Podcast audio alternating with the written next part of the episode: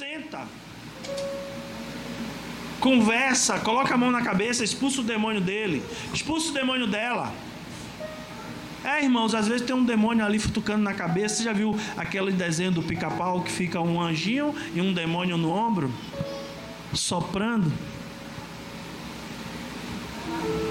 Tem gente que fica navegando nisso aí, ó. Ouve a voz do diabo, ouve a voz de Deus, depois ouve a voz do diabo. E às vezes se deixa permitir de que o diabo faça. É, irmãos. Mas pastor, crente usado pelo diabo, oh meu Deus. Jesus olhou para Pedro e disse assim: Para trás, Satanás. Tu és uma pedra de tropeço no meu caminho. Jesus estava vendo que não era Pedro. Jesus estava vendo que Pedro estava sendo usado pelo diabo.